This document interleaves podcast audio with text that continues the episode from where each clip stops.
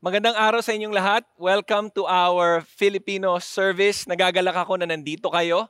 Nasa second week na po tayo ng ating series na No Regrets. And ang ganda po ng mensahe ni Pastor Peter and ni Pastor Bong last week, reminding all of us na tayo ay dapat maging magaling na katiwala or good stewards dahil si God ang nagbigay ng mga talents or gifts sa atin. Itong series na to is about living a fulfilled life. Tingnan nyo nga dito. Sabi dito, no regrets, radical mindset, fulfilled life. Yun naman ang gusto natin, di ba? Gusto natin na yung life natin is full of meaning, fulfilled, yung, yung makabuluhan na buhay. Gusto natin ng ganong klaseng buhay. And ang totoo nun, madaming tao hindi fulfilled yung life nila. Kaya nga, ito ang series natin sa next few weeks. Okay? So, tinan itong passage na to. In Matthew 25 verse 15, ito yung sinabi last week ni Pastor Peter and Pastor Bong. To one, he gave five talents, to another two, and to another one, each according to his own ability, and he went on his journey. So sinasabi ni Jesus, itong parable of the talents na to, sinasabi niya dun sa mga nakikinig, pati tayo, na yung master, si God, nagbigay ng gifts, nagbigay ng talent sa atin, at dapat natin tong gamitin. You know, ang problema sa maraming tao ngayon, or maybe iba sa inyo, ang problema ganito. Yung iba sa atin ang iniisip, Pastor Marty, hindi naman ako talented. Yung iba, mas talented sila. Eh. Sila talaga yung magaling. Ako, hindi ko alam ano bang kaya kong gawin. Kaya ko lang yatang ngumiti, okay? Kaya ko lang yatang mag-whistle, pero hindi ako talented. Paano ba ako gagamitin ni Lord? Maybe for some of you, yan yung iniisip nyo. Feeling nyo, hindi kayo talented. Feeling nyo, hindi kayo gagamitin ni Lord. Feeling nyo, walang kwenta yung buhay nyo. Sa iba naman sa atin, ang iniisip natin, I don't know the talents God has given me. Hindi ko alam talaga. Gusto ko malaman. Maybe hindi mo lang talaga alam. Maybe you're trying to figure it out. Then try mo na mag gumawa, gumawa ng ganito or mag mag-serve sa ganito or, or or kung ano man. Pero feeling mo parang wala naman. parang hindi naman ako ganun ka gifted. Parang wala naman yatang binigay si God. Kaya nga itong mensahe na to para sa iyo rin. Now, maybe for some of you, ang iniisip nyo ganito, nag-try na ako, Pastor Marty Nag-try na ako ilang beses, okay? Nag-try ako maglingkod, nag-try ako gamitin tong skills na to, nag-try ako mag-apply sa company na to, nag-try ako na kung ano-ano man. Nag-fail ako. Nag-fail ako. Nagkamali ako. Parang hindi yata ako magaling. Kaya marami mga tao na insecure sila eh. And yung iba pa, kaya na-insecure, ito pa inisip nila, other people are better. Eh, may mas magaling naman dyan na iba eh. Ba- bakit ako, di ba? Hindi, wag na lang ako, yung talent ko, ganito lang. Yung talent ng iba, ganyan. Naalala ko dati, nung gusto ko maging magaling na basketball player sa, sa tangkad kong to eh, no? Di ba? So, naalala ko dati. So, gusto ko sumali. I tell you, hindi talaga ako natanggap. Nagtatry ako mag-shoot, pero kinakabahan ako. Kasi nung tinitingnan ko ibang mga players, mas matangkad sila, mas malaki katawan, mas magaling mag-shoot, mas mabilis yung mga ball handling skills nila. So medyo na-feel ko rin to, na other people are better than me. So, ano talent ko? Paano ako magiging good steward? Kasi yun nga yung message natin last Sunday. Paano ako magiging good steward kung hindi naman ako ganun kagaling? Nagkamali ako. And for some people, maybe for some of you, alam nyo namang talented kayo, pero para sa inyo, gusto kong gamitin yung talent para sa akin. Para sa akin to, okay? I wanna use this para yumaman ako. I wanna use this para gumaling ako para maging successful ako, para marami ang followers sa Facebook, sa Instagram, sa TikTok, kahit saan man yan, di ba? Para dumami yung mga likes ko, I'm just gonna use it for myself. And this is quite problematic. Bakit naging problematic to? Kasi gusto ni God na gamitin natin yung talents natin for others and for Him. And yun ang matututunan natin ngayong araw na ito. Ang mensahe natin ngayong araw na ito, simple lang. Let's read this together. You got talent. Kung may katabi ka dyan, nakasama mo, family members mo, sabihin mo nga sa kanila, you got talent. May talent ka. Yung mommy mo, may talent yan. Yung daddy mo, may talent yan. Yung mga anak nyo, may talent yan. Yung kapatid mo na feeling mo, well, minsan parang walang ginagawa sa bahay, may talent yan. Pero ano dapat natin gawin sa talent natin? Serve with your gifts. Gamitin mo. Huwag mong sayangin. Kasi maraming tao, sinasayang nila ang binigay ng Diyos sa kanila. You got talent, serve with your gifts. Simple lang ang outline natin para sa araw na ito. Tinan yung outline natin. Gagamitin natin yung word na gift. God and trust, siya nagbigay. Intentionally, hindi bara-bara lang, talagang purposeful yung pagbigay niya. For service, may purpose yon, may reason, and to God be the glory. Para sa Kanya. Yan ang titingnan natin sa araw na ito. You have the talent, merong binigay sa iyo si Lord, and dapat mo yang gamitin. So tingnan natin yung una. Tingnan natin yung gifts, yung G. Ano sabi sa letter G? God and trust. Siya ang nagbigay sa iyo. Kung binigyan ka ng talent ni Lord, and lahat ng tao ha, kahit yung ibang tao na inisip nila, totoo ba? Parang wala naman. And I'm here to tell you, meron. May binigay si God sa inyo. Kailangan mo lang gamitin. Kailangan mong ma-discover. Ang ibig sabihin, pag sinabi mo na God and trust, ang ibig sabihin nun, hindi totoo na walang kwenta ang buhay mo. Di ba may mga ganon? Ako may mga nakausap ako ng mga kabataan ngayon eh. Sinasabi nila, Kuya Marty, Parang wala namang reason para mabuhay. Kaya ang daming depress eh. Ang daming nalulungkot. Ang daming feeling nila walang direksyon ng buhay nila. Ang daming feeling nila walang kwenta ang buhay nila. Lalo na ngayong pandemic. Lalo na dahil sa COVID-19, lockdown tayo, daming nagkakasakit, daming namamatay, ang daming nahihirapan sa buhay kasi nawawalan ng trabaho. Lalo na lang naiisip na, so ano ngayon ang purpose ko? Wala na yata ang kwenta ang buhay ko. Hindi totoo yan, guys may binigay na gift sa inyo si Lord. Regardless, kahit na mahirap ang buhay, kahit na feeling mo hindi ka kasing yaman ng iba, kaya nga dun sa parable of the talents, eh, may mga taong binigyan ng five, may mga taong binigyan ng two, may mga taong binigyan ng one. Hindi para mag-compare tayo, pero para maging faithful tayo. Anong gagawin mo sa binigay ni Lord? Kasi God and trust Tingnan mo sa book of Genesis, sa simulang simula pa lang, when God created the entire universe. Tingnan mo yung ginawa niya. When God created the world, then the Lord God formed the man, si Adam, of dust from the ground, breathed into his nostrils the breath of life, and the man became a living person. Nabuhay siya because of God. And nung nabuhay siya, nung ginawa ni God si Adam, ano nangyari? the Lord God planted the garden toward the east in Eden, and there, eto na, He placed the man whom He have formed. Ginawa niya si Adam, nilagay niya sa garden para ano, mag-relax lang, para wow, ang ganda ng garden na to, thank you Lord, daming mga fruits. Hindi lang para gawin yun. Of course, enjoyable yung garden. Of course, masagana, ang daming prutas. Pero ano yung ginawa ni God? Nilagay niya yung man doon sa verse 15. Then the Lord God took the man put him into in the Garden of Eden to cultivate it and tend it. In other words, magtatrabaho ka dyan. Alam nyo ba, yung buhay, pag hindi natin ginagawa yung dapat natin gawin, yung nafe-feel natin, yung na-experience natin, mas lalo tayong tatamarin, mas lalong mawawala ng purpose, mas lalong walang peace, mas lalong walang joy. Pero pag ginagawa mo ang responsibility mo, mas yung life mo without regrets. Hindi lang dyan. Tingnan mo sa Exodus. May mga ginamit si Lord para gawin yung temple. Tingnan mo yung ginamit niya. Now the Lord spoke to Moses saying, See, Moses, I provided for you. Ah. I have called by name Bezalel. So isang tao na tinawag talaga ni God. Inalaw ni God na magkaroon ng ganitong talent. Pinadiscover ni God yung talent na yon. Ginagamit ni Bezalel yung talent na yon. And now tinawag ni God si Bezalel, the son of Uri, the son of Hur, of the tribe of Judah. And I have filled him with the Spirit. Binigyan ko siya ng Spirit ko para magawa niya excellently yung pinapagawa ko sa kanya. Spirit of God in wisdom, in understanding, in knowledge, in all kinds of craftsmanship. Kasi may papagawa si Lord sa kanya. Eh. To create artistic designs for work in gold, in silver, and in bronze. So lahat ng gifts na meron tayo, okay? Yung gifts mo na let's say art artist ka, yung gift na yan galing kay God. Let's say, magaling ka sa IT, sa computer. Yung gift na yan galing kay God. Let's say, mabait ka na tao, matulungin ka, helpful ka. Yung gift na yan galing din kay God. And hindi mo dapat sayangin yan. You see, lahat tayo talented. Hindi lang si Be- Bezalel. Ah. Tinan mo yung next part. And in the cutting of stones for settings, and in the carving of wood, so that he may work in all kinds of craftsmanship. So yun si Bezalel. Sa verse 6, And behold, I myself have appointed with him, may kasama siya, Oholiab. O, oh, gandang pangalan, no? Oholiab, the son of ah- Ahisamak of the tribe of Dan.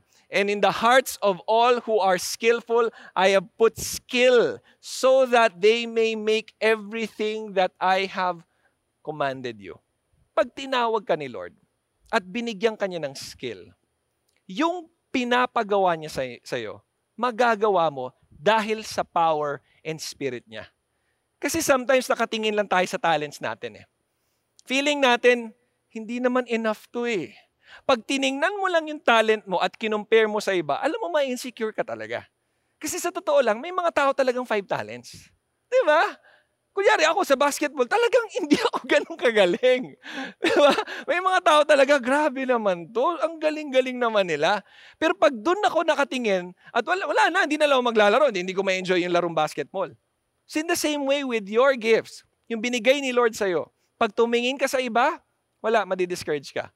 Pero pag tumingin ka kay Lord na binigay niya yan sa'yo at dapat mong gamitin, I tell you, magagawa mo yung pinapagawa niya sa'yo. Anong message natin? You got talent. Serve with your gifts. Naalala ko dati, uh, before that, ah, tingnan muna natin to. Basahin natin tong statement na to. Life becomes more meaningful when you are doing what you ought to do. Life becomes more meaningful. Mas nagiging makabuluhan ng buhay pag ginagawa mo yung dapat mong gawin. Pag hindi mo ginagawa ang dapat mong gawin, alam mo nangyayari? Kunyari, dapat kang mag-aral sa season na to kasi estudyante ka. Pag hindi mo ginagawa yan, mas lalo kang mahihirapan. Pag hindi mo ginagawa yung trabaho mo excellently, mas lalo kang mahirapan mag-promote, mahirapan ka sa work, mahirapan ka sa mga deadlines, maepektuhan yung relationship mo sa ibang mga tao. At mawawalan ng meaning yung buhay mo. Pag hindi mo ginagawa yung responsibility mo sa bahay, tumulong ka sa magulang mo, tumulong ka sa asawa mo. Kung hindi mo ginagawa yan, magkakaroon ng conflict. Magkakaroon ng tension sa bahay at hindi magiging masaya yung tahanan nyo. Kaya nga life becomes more meaningful when you are doing what you ought to do. Binigyan ka ng talent ni Lord. God and trust. Gamitin mo yan. Iba sa atin ang feeling natin, eh, Pastor Martin, hindi ko nga alam paano ko ba madidiscover tong talent na to? Anong pwede nating gawin? Alam mo si God, hindi kanya papabayaan na hindi mo madidiscover ang talent mo. Eventually, makikita mo yan sa life mo na He will use different methods, He will use different situations para ma-realize mo na, ah, ito pala yung gift ko. For example, ako, alam niyo ba nung bata ako, hindi ko alam marunong ako mag, mag may gift ako ng pag-play ng piano. Ang tawag yata nila doon yung mga musicians, yung widow. Yung naririnig mo lang, tapos natutugtog mo. Hindi ko madidiscover yan kung hindi ako pinaaral ng magulang ko magpiano. Nung 7 years old ako, so pinaaral nila ako. 7 years old, first lesson ko sa piano. Notes pa yon, may, may notes, nasusundan mo. Nag-give up ako, siguro after a few a few lessons, three weeks, hindi, siguro mga three months, nag-give up ako. Hindi ko kaya, nahirapan ako na hindi ko feel, hindi ko gusto yung ginagawa ko. At, at saka na, na-frustrate din yung teacher kasi parang hindi ako natututo na mabilis. So nag-stop ako noon. Nag-resume ako 10 years old. Pagdating ng 10 years old, iba na yung teacher ko. Yung teacher ko during that time, iba siya magturo kasi na, nakita niya na hindi nag-work yung notes sa akin. So ang ginawa niya, tumugtog siya. Nung tumugtog siya, nakita ko yung mga kamay niya, tapos pinapakinggan ko, sabi niya sa akin, gayahin mo. So ginaya ko.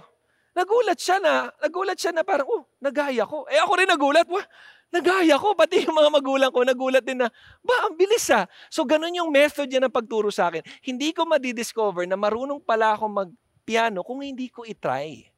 At hindi lang yon. Nung naging high school naman ako, sumali ako sa choir. Ako magiging honest ako sa inyo.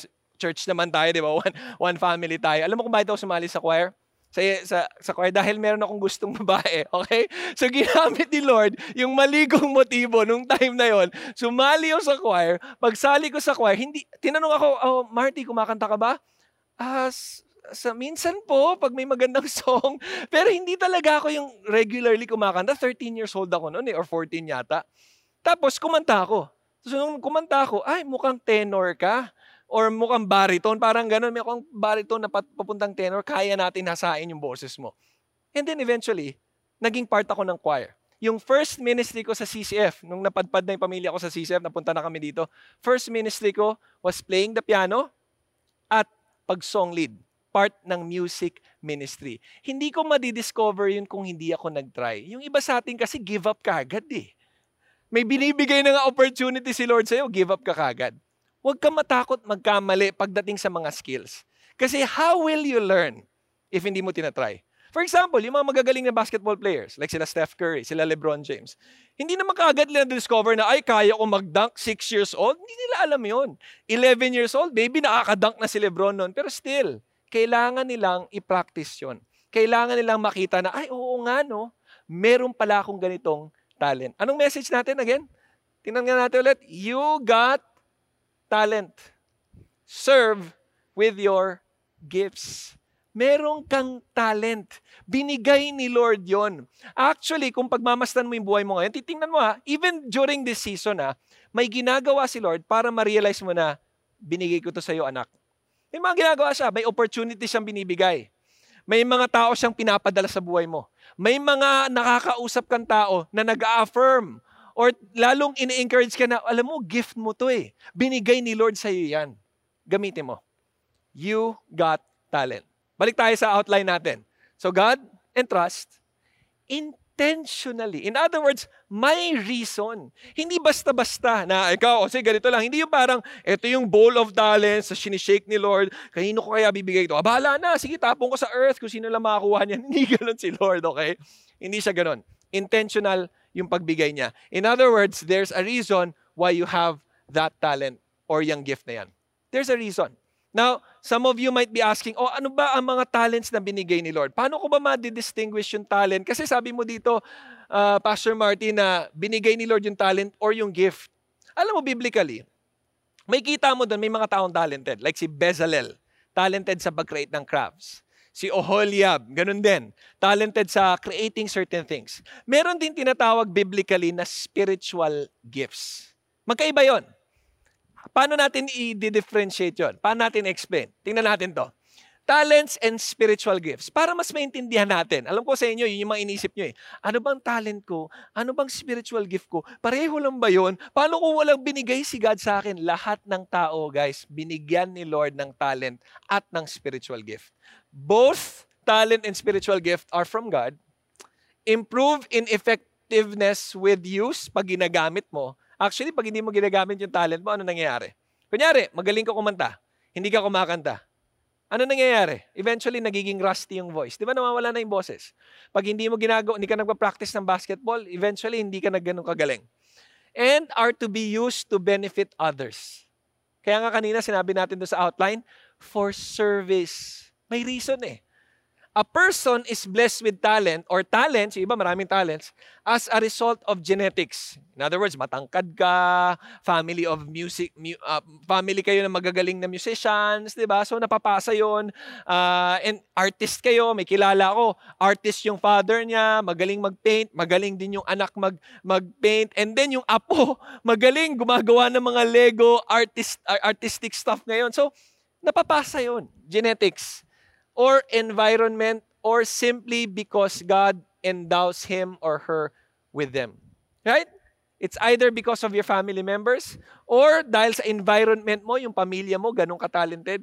Ang spiritual gift naman ito. A spiritual gift, at least one, is given to every believer by the Holy Spirit according to His will. Sa will ni God, binigyan niya tayo kahit isa ano to mga spiritual gifts na to? Tingnan natin tong next, next slide.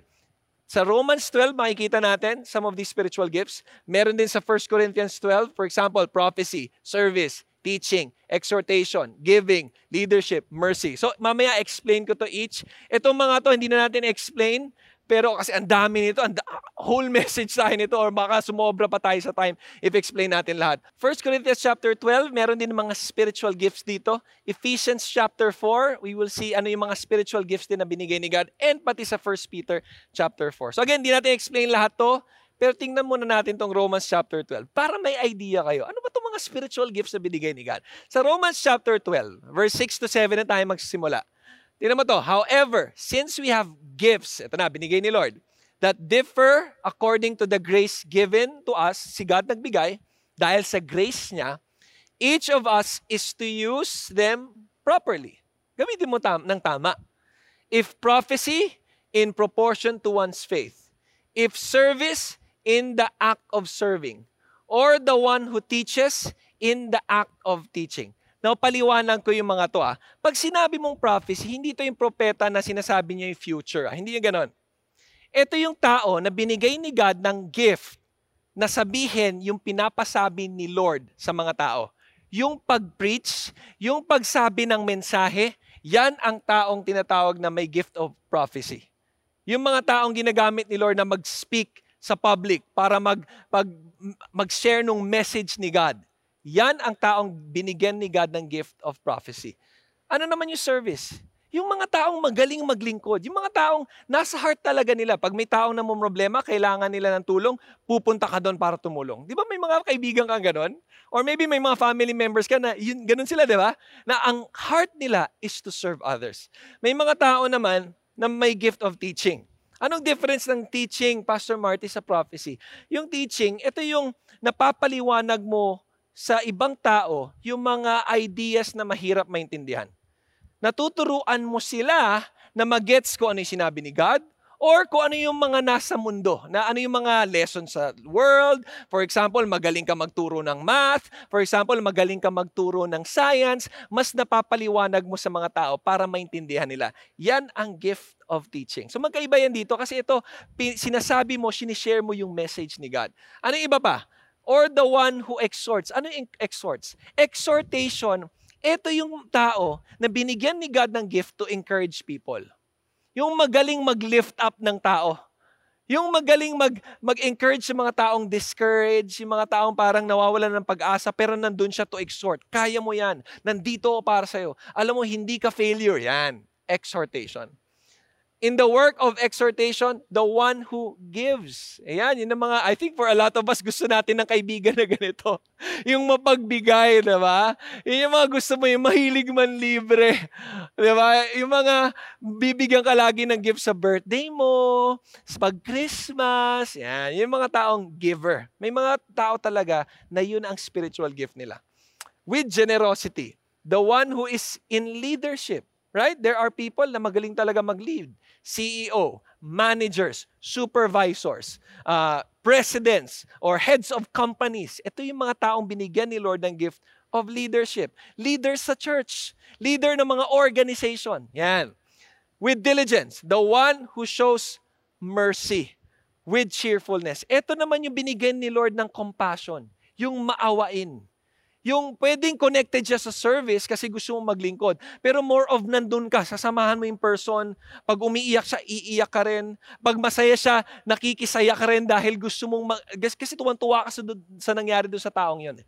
Yan ang gift of mercy. So lahat tayo, and I think naiisip nyo na yan eh, lahat tayo, at least one, binigyan ni Lord ng spiritual gift. Ng talent, pati na rin ng spiritual gift. Explain natin sa kwentong ito. For example, meron kayong party. Para mas maintindihan yung mga spiritual gifts. Ha? For example, meron kayong party, tapos yung isang family member mo, may dalang cake. Yung favorite nyo na cake. Pero ang nangyari, hindi siya tumitingin sa paligid niya, nadapa siya. Kasi meron mga wires eh. So nadapa siya, nahulog yung plate, nabasag yung, yung plate at nasira yung dessert. So lahat kayo parang, ay, ano ba yan? Pag ikaw ay may gift of prophecy, ito usually sinasabi, the message to all of us is to always be careful. Siyempre, example lang, hindi mo naman ginagawa yan, di ba? Kunyari, nangyari nga yun.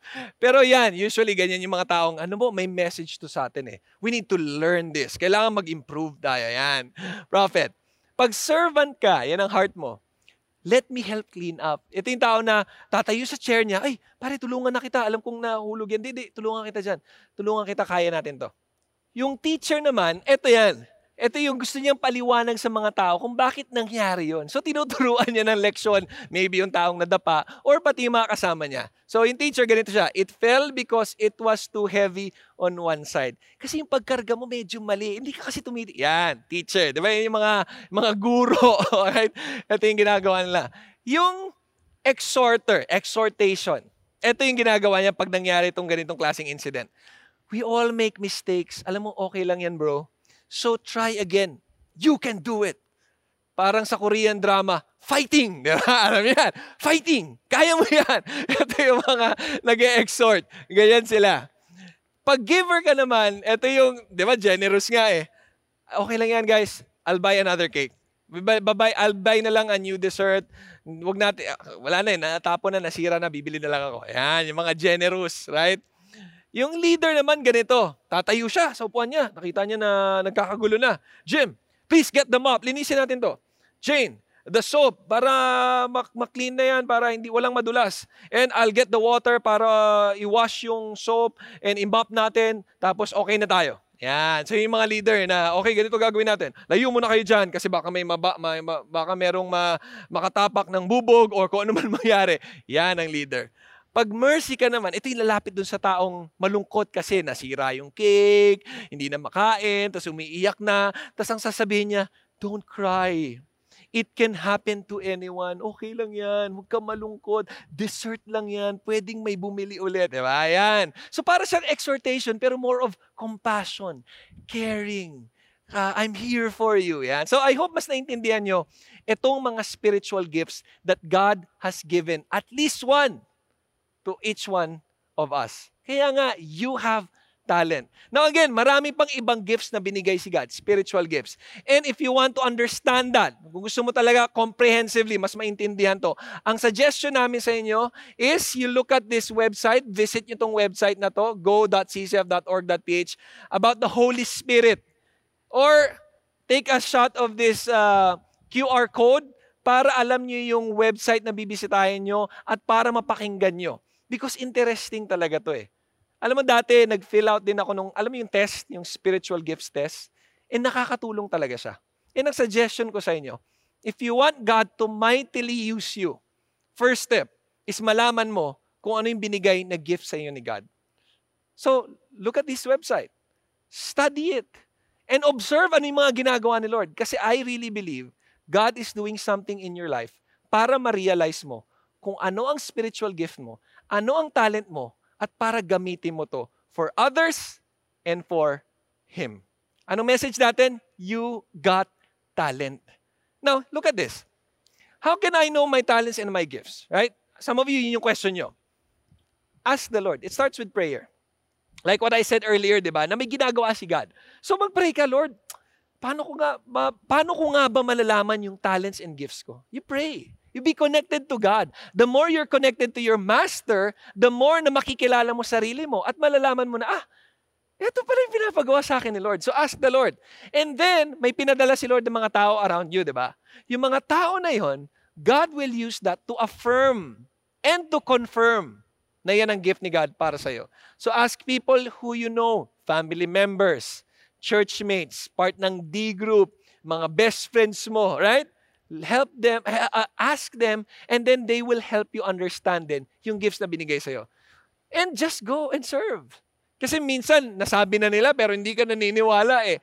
Try mo mag-serve. Serve your family. Volunteer in your small group. Start your own small group. Do go viral. Meron tayong mga trainings na ganon. And discover your talents and gifts. Just like what happened to me. Hindi ko alam na marunong ako magpiano. Hindi ko alam na marunong din ako kumanta. Alam niyo ba, hindi ko rin alam na God has gifted me with prophecy, with speaking. Hindi ko alam na ganun. Until merong isang training sa isang church na umatend ako, 13, ano no, 15 years old ako noon. Umatend ako ng training, tapos talaga nagkaroon ng burden. Ah, gusto ko to. Parang may burden ako to do this. So may example na ginawa. I may activity pinagawa yung teacher. And this activity na yun, binigyan ng passage and mag-share ka. So ginawa ko, eh nung nag-share ako, na-bless yung teacher, tapos nakita niya, alam mo, may binigay si God sa iyo na gift eh, of preaching His Word. Hindi ko madidiscover yon And wala ako dito ngayon to share this if hindi ko tinry. Kailangan nating mag-try. And, and guess what ah, maliit na group lang yun ah. Yung nakinig sa akin noon, mga lima lang, anim lang yata o baka less than pa yung nakinig kasi maliit lang yung class. Pero ginawa ko pa rin yung best ko kasi alam ko during that season, yun ang pinapagawa ni Lord. Ang problem kasi sa atin, gusto natin kagad, excellent, tayo kagad yung best dun sa gift natin. Process yan. May process na binibigay si Lord. Ang responsibility natin is maging, uh, maging good steward or maging magaling na katiwala ng gift, ng talent na binigay ni Lord sa atin. Binigyan tayo ng talent gift ni Lord, hindi para magpagalingan.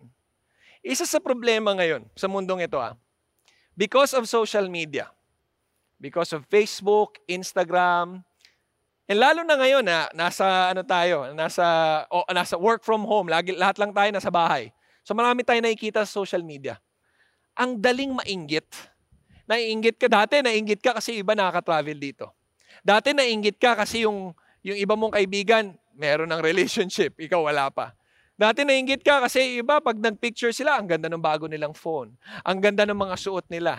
Hanggang ngayon, nagkakainggitan tayo. Pati sa talents, nagkakainggitan nai-insecure. Bakit siya lalang ginagamit dun sa pagkanta ba hindi ako? Di ba? Bakit siya na lang yung song leader sa harap ba hindi ako gusto ko rin kumanta? Bakit siya yung ginagamit sa tech or sa ganito? Gusto ko ako yung gamitin. Grabe naman, may favoritism. Tapos ganun pa yung ginagawa natin. Ina-accuse pa natin, ako may favoritism yan, right? Nagko-compete tayo. Dapat ako yung pinakamagaling. Dapat ako yung laging ginagamit. Binigyan tayo ni Lord, hindi para mag-compare kung hindi para paglingkuran yung tao at paglingkuran siya. Where we we don't ha- we have these gifts hindi dahil okay dapat ako yung best dito. Yan ang nagiging problema kasi. Kaya maraming taong insecure. Eh natutunan ko yan kasi yung mga anak ko, by the way, I have four kids, okay? Si Noah, si Anaya, si Jaden, and yung bago namin, si Samuel. Alam nyo, itong dalawa kong pang ay, yung si Noah, yung panganay ko, at saka si Anaya, yung second, madalas mag-away yan away batiyan. Madalas sila mag-away dahil nagko-compare sila. For example, binilang ko ng toy si Noah. Alam mo, maingit si Anaya. Gusto ko rin ng toy.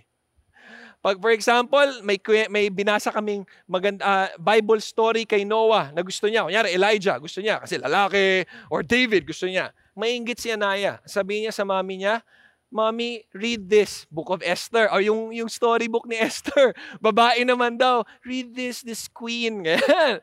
So, nagkakaingitan sila. Pag meron chips si Noah, gusto ni Anaya, may chips din siya. Pag may ice cream, gusto rin niya may ice cream. Naturally, ganyan tayo eh. We compete. We compare. Pero in God's eyes, ang gusto niyang gawin natin is hindi mag-compete, hindi mag-compare, pero kung ano yung binigay niya sa atin, maging faithful tayo na gamitin yon. Anong message natin ulit? You got talent, serve with your gifts. Gamitin mo yan. Bakit? God entrusted you. Siya nagbigay. Intentionally, may reason. Hindi para maging the best. Yan kasi yung world eh. Ang turo ng world, kailangan maging best ako. I'm not saying wag mong galingan. Galingan mo, pero para kay Lord. Galingan mo para makatulong ng iba. Hindi para sa iyo lang. Yung world ang tinuturo, galingan mo para ikaw successful, para eventually, siyempre sabihin nila, para makatulong ka, pero reality, para sa'yo talaga eh. Let's be honest. Bakit natin gusto talaga maging magaling? Kasi gusto mo best. Gusto mo na people look up to you and say, ang galing-galing mo. Yan ang problema ng world. Pride, self-centered.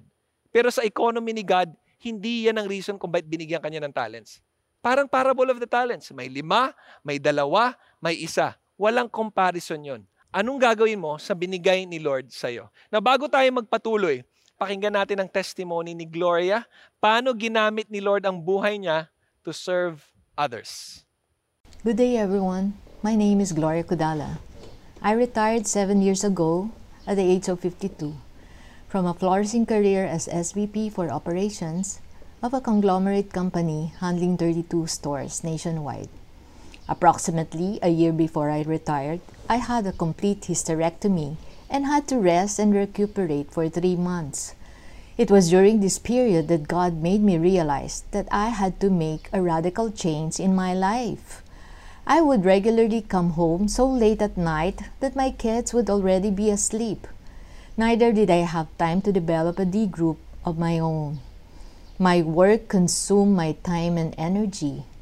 On weekends, I would be too tired to spend time with my kids, and much less to devote time to a D group. Although I tried to spread the word of God at work, I did not have a D group even after 20 years of knowing our Lord. I spent 28 years furthering the wealth of a conglomerate and earning comfortably in the process. but I had not done much in building the kingdom of God. I had become a stranger to my kids and a fruitless vine to our Lord.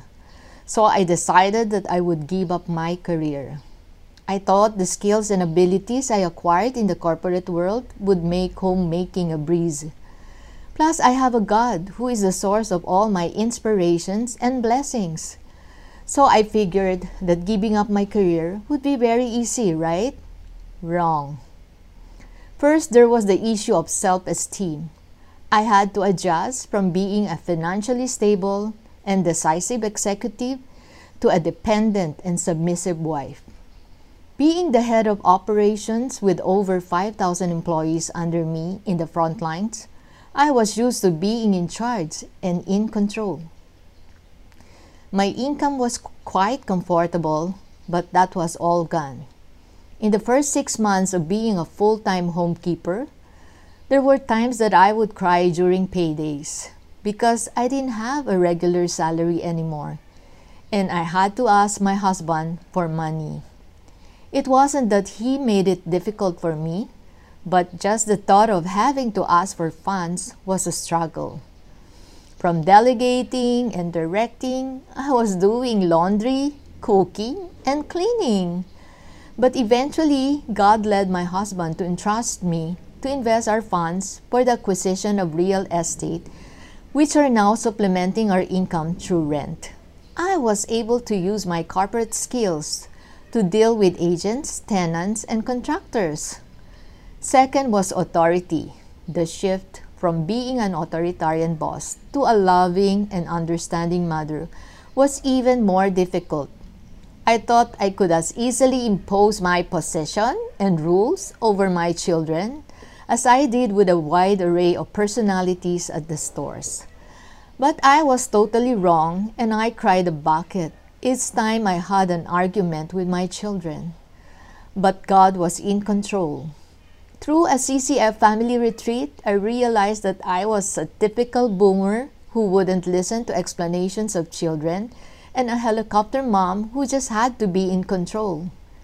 These leadership styles pushed my daughter to move to a condo a year after she started working. When our son transferred to a condo near his school, I felt anxious because he was out of hovering distance. Today, my husband, our kids, and I are growing closer together, and we are all learning from each other as we find activities and interests to share. But most importantly, we are growing closer to God as a family. From authoritative management, I had grown into discipleship. Third was loneliness. My husband and I used to work in the same office. We would go to work and come home together.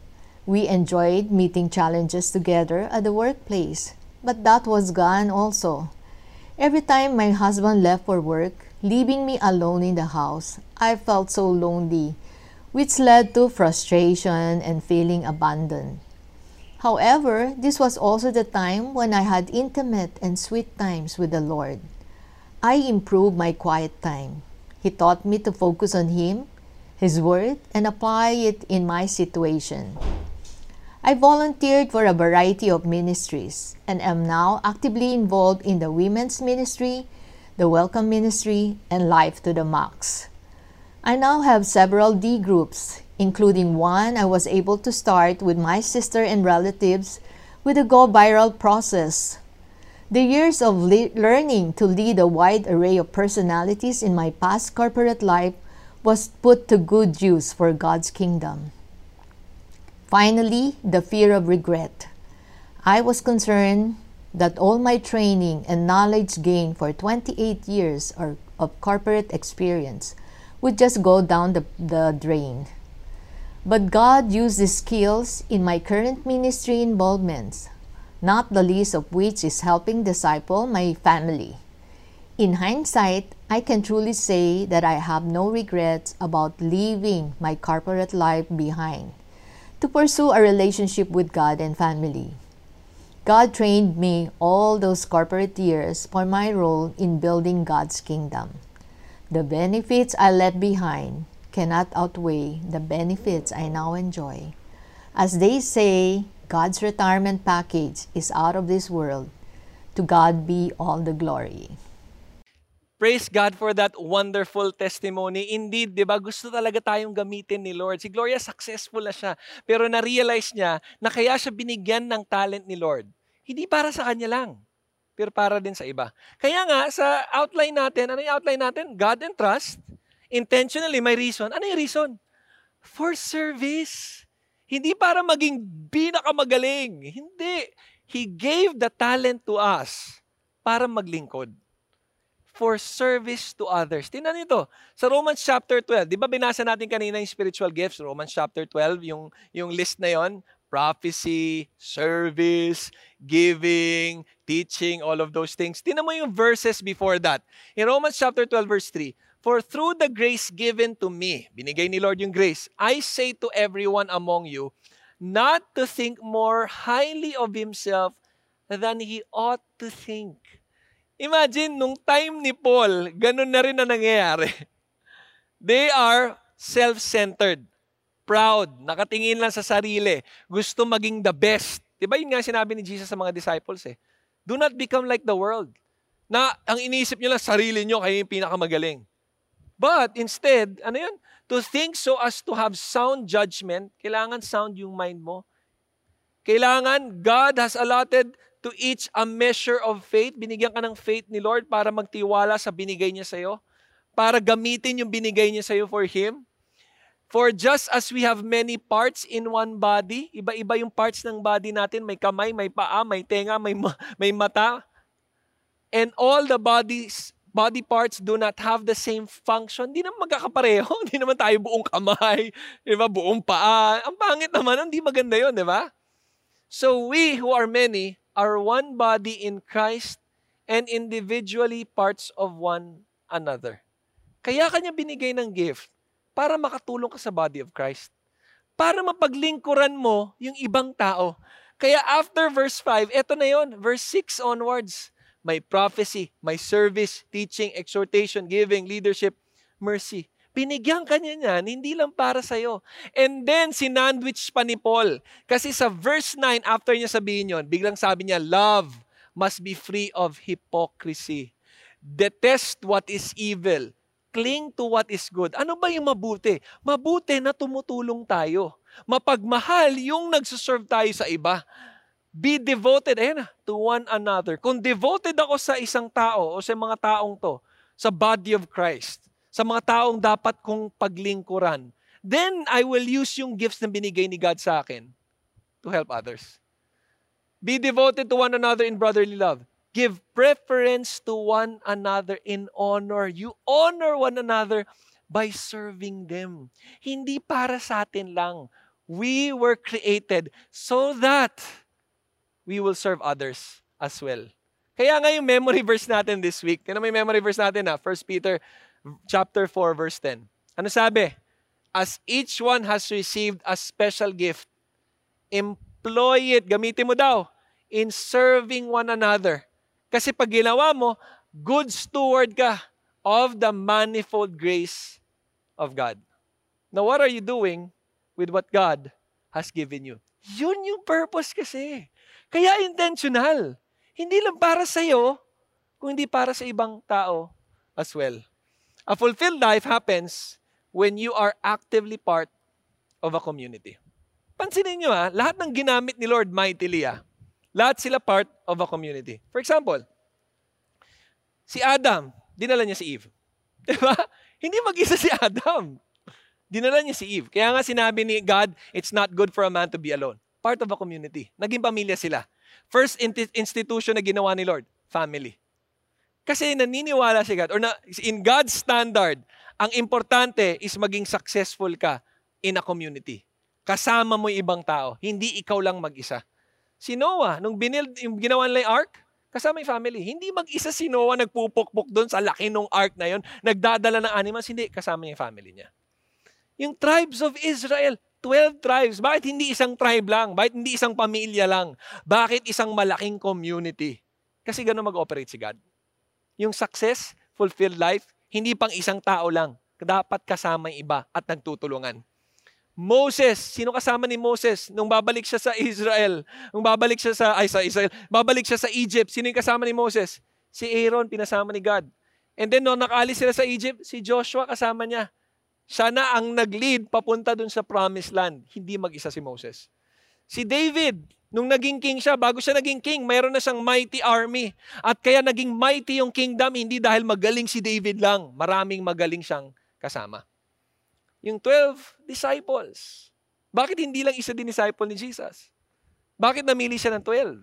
At kasama ng 12, may 72 pa. Bakit? And then may mga others pa na followers, around 500. Nung pag-ascend na niya sa heaven, maraming nandun, around 500 were, were there following him. Bakit? Bakit 12 disciples? Kasi a fulfilled life, part ng community yan. Hindi ka mag-isa. Pansinin niyo yung mga successful na ano, ah, mga CEO, successful na businessman, successful na athlete, kahit yung mga at yung mga sports na pang-isahan, for example, tennis. Mag-isa ka lang naman ha, unless do, double te, double doubles yan, 'di ba? Pero yung single lang, tennis, mag-isa ka pero may trainer ka. May manager ka, meron kang nutritionist, may mga ganun kang kasama kasi hindi ka magsa- magiging successful na mag-isa ka lang. Hindi tayo ginawa ni God na maging successful na tayo lang dahil sa atin. Kasi hindi mangyayari yon. Kailangan natin yung ibang tao at kailangan nating magtulungan. Kaya nga, yung gifts natin is to be used to serve other people. Tingnan mo, pati sa New Testament, si Paul, kasama niya si Timothy. And then yung church, ginawa niya yung body of Christ para we will serve one another. Kaya may small group eh. Alam mo, yung iba sa atin, hindi pa part ng small group. Kasi feeling natin, di, kaya ko to mag-isa. Yung ibang tao naman, kaya ayaw lang maging part ng small group kasi feeling nila, papakialaman ang buhay nila. Alam mo, minsan kailangan natin taong mangingilam sa buhay natin eh. Kasi kung hindi, mawawala tayo sa landas. Gagawin lang natin yung feeling nating tama. Kailangan natin ng mga taong magturo sa atin, magsabi na mali ang gagaw, ginagawa mo, magturo ng tamang landas, lalo tayong palapitin kay Christ.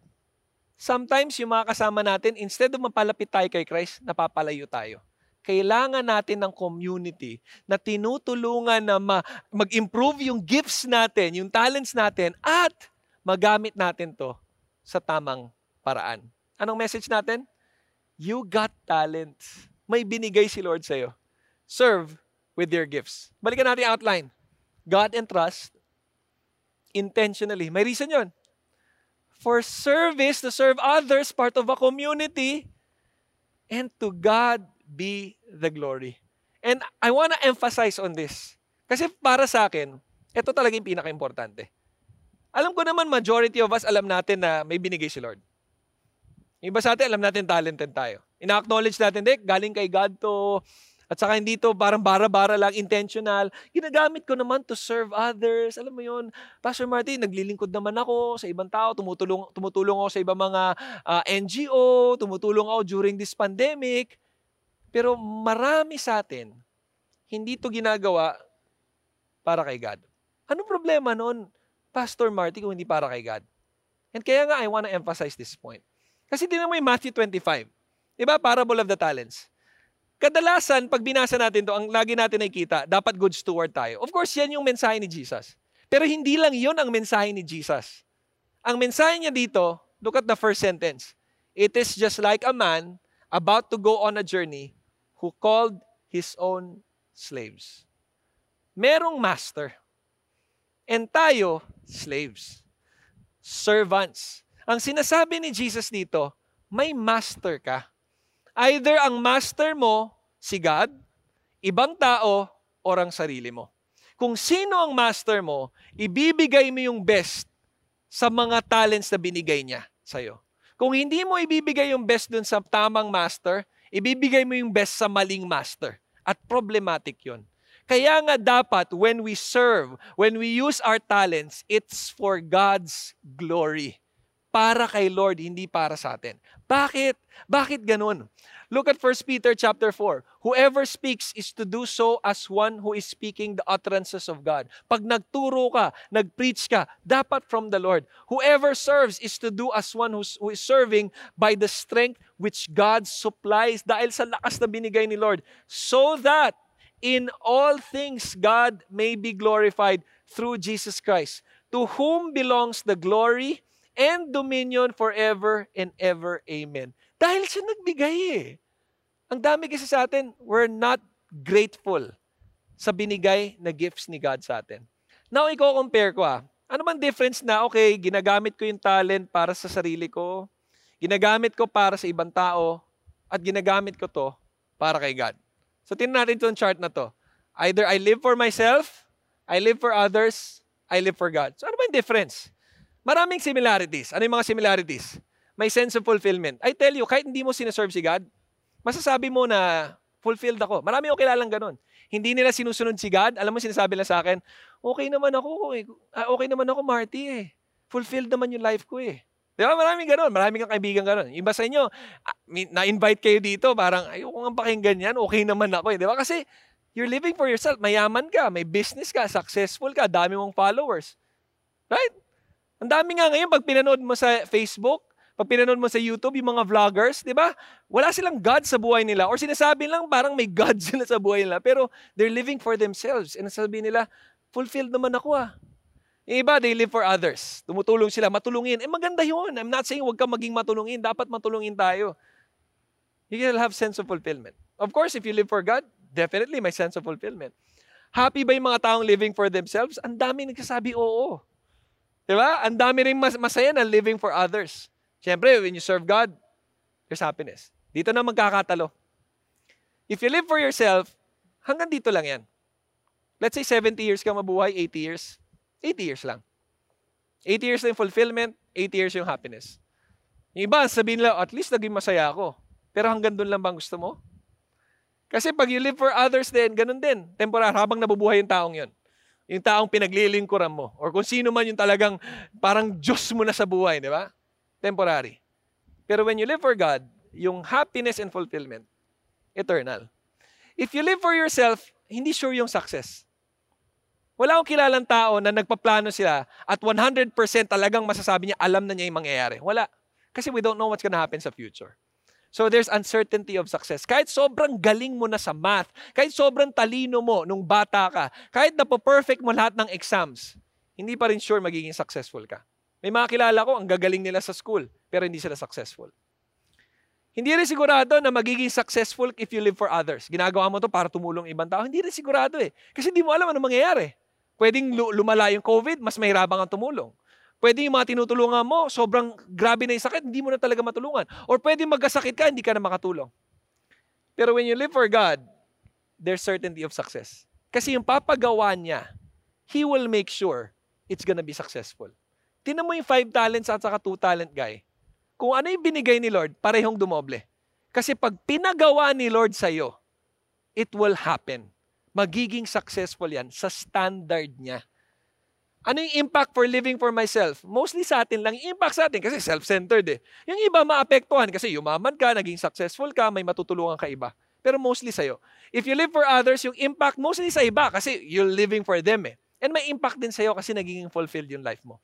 Pero when you live for God, both para sa iba at para sa iyo, parehong fulfilled.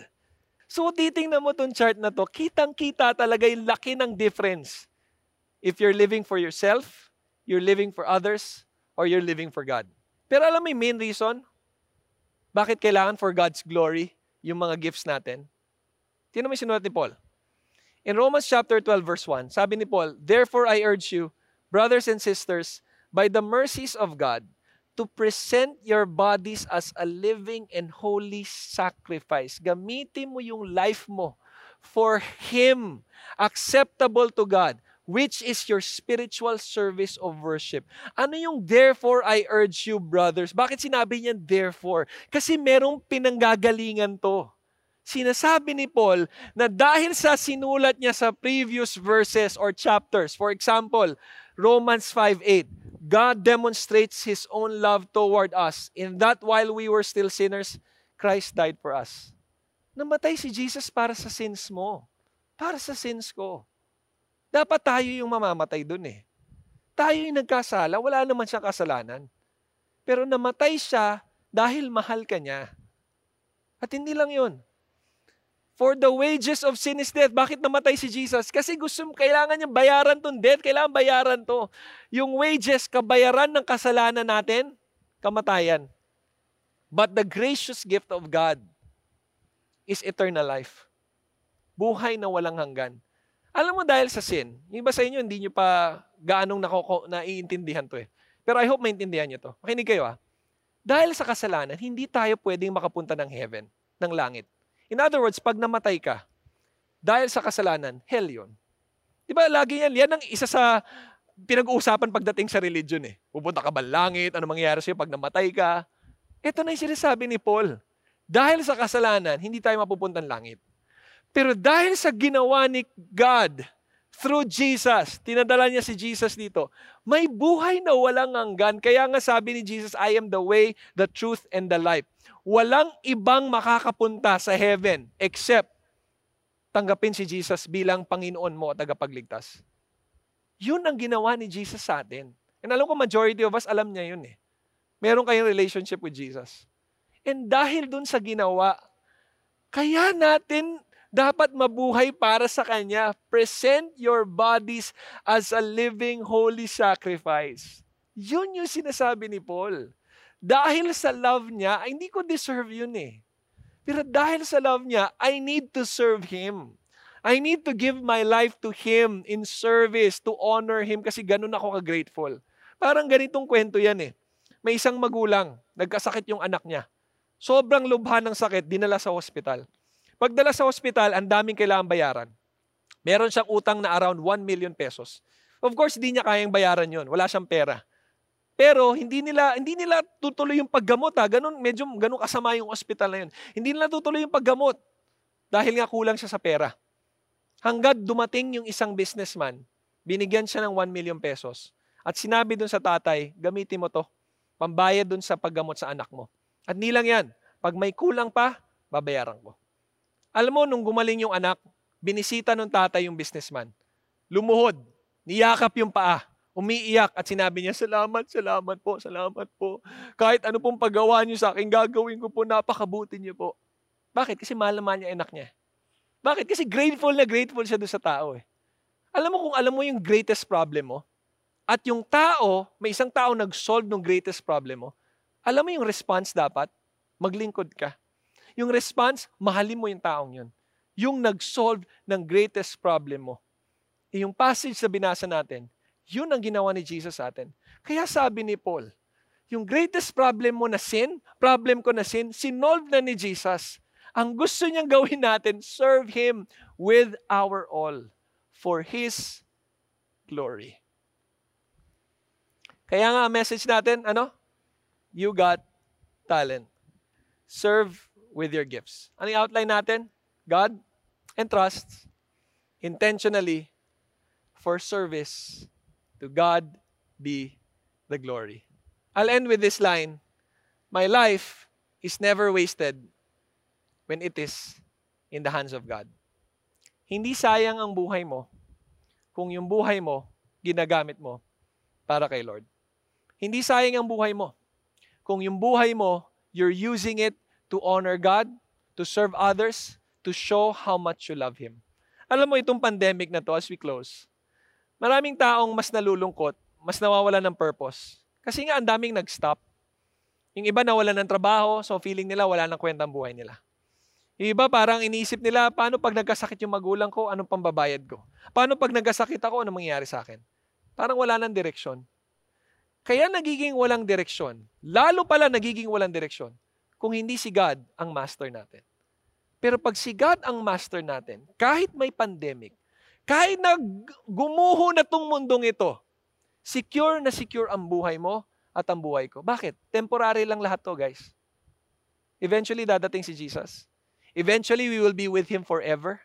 Kaya nga ang buhay, hindi siya wasted, hindi siya sayang, kung ang buhay natin nasa kamay ni Lord.